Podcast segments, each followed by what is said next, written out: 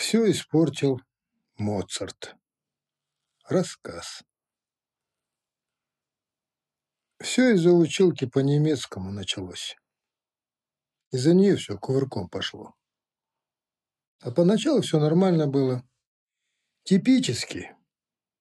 Мне тогда то ли 10, то ли 12. Не помню. Зато точно помню, как по радио каждый день с 6 утра как Союз нерушимый, ты-ды-ды-ты-ды-ды. Ты-ды-ды, ты-ды-ды, Великая Русь. И спать охота, блин. А мать нагретое одеяло заберет, вставай давай, в школу опоздаешь. И подымаешься, как на каторгу. Деваться некуда. А вода в умывальнике холодная, блин. А после обеда по тому же радио, что на стене висит, мой адрес не дом и не улица, мой адрес Советский Союз. И все путем. Самоцветы там, песняры и эти еще, как их там, ну эти. Не снится нам не рокот космодрома. Все нормально было, по-людски, привычно.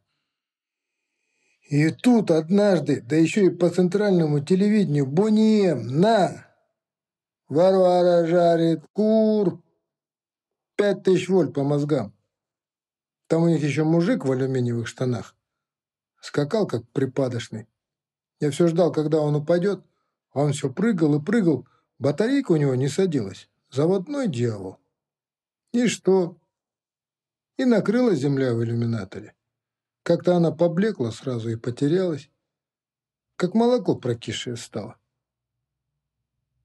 А потом нам училку новую прислали из города по немецкому. Элеонора Францевна.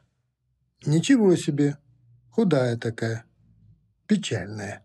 Guten Morgen, was ist das, bitte-дритте, все такое. И как-то я попался с бычком в туалете. Завуч меня вычислил и в наказание оставил после уроков полы мыть. И вот драю я эти полы, дребанные по темникам, Ночь уже. В школе никого нет, все разошлись давно. Не только в учительской свет горит. Ну и, конечно, зачем-то я поперся туда, заглянул в щелочку. А там наша немка. Одна. Пластинку из сумочки своей достает, пальцами двумя, аккуратненько, и проигрыватель включает. Сама садится рядышком на стульчик и в окно темное глядит. И тут оно как заиграло. И все, пропал я. Какая там нафиг земля в иллюминаторе? Какие там еще куры у Варвары? Короче, не знаю, что там со мной сделалось.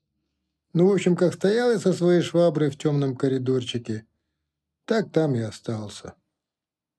Это потом она мне показала надпись на пластинке. «Моцарт», черт бы его побрал, «Амадей». Концерт для фортепиано номер 23. Адажио, блин. Представляешь? Ну и все. И понеслась. Я к ней домой стал бегать. К Элеоноре этой, Францевне. А у ней там этого Бетховена две этажерки с гаком. Полный боекомплект. И сверху еще полки. И там, на этих полках, вся их шоба. Шопен, Лист, Вивальди, Вагнер, Бах. Дальше больше. Она мне давай книжки подсовывать. Вначале Гофман там, Андерсон, Жюль Верн, потом Купер, Лондон, Конан Дойль, Дюма, потом Эдгар По, а потом вдруг Руссо пошел, Дидро, Гюго, Хемингуэй. По ком звонит колокол? Я тогда еще не очень понимал, по ком действительно. А он, оказывается, по мне звонил. Короче, жизнь поломалась.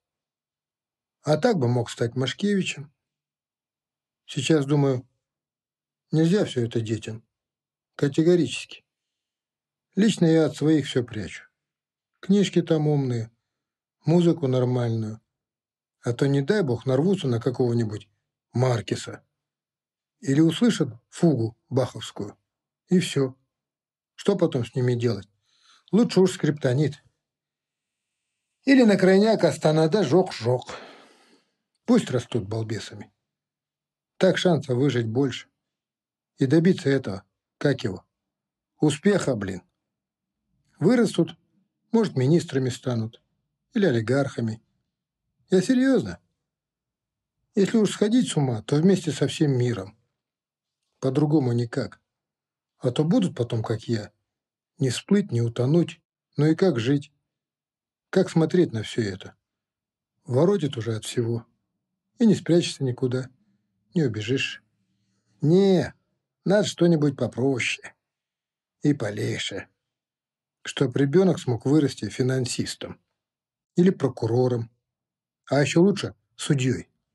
А там, глядишь, может, и премьером станет.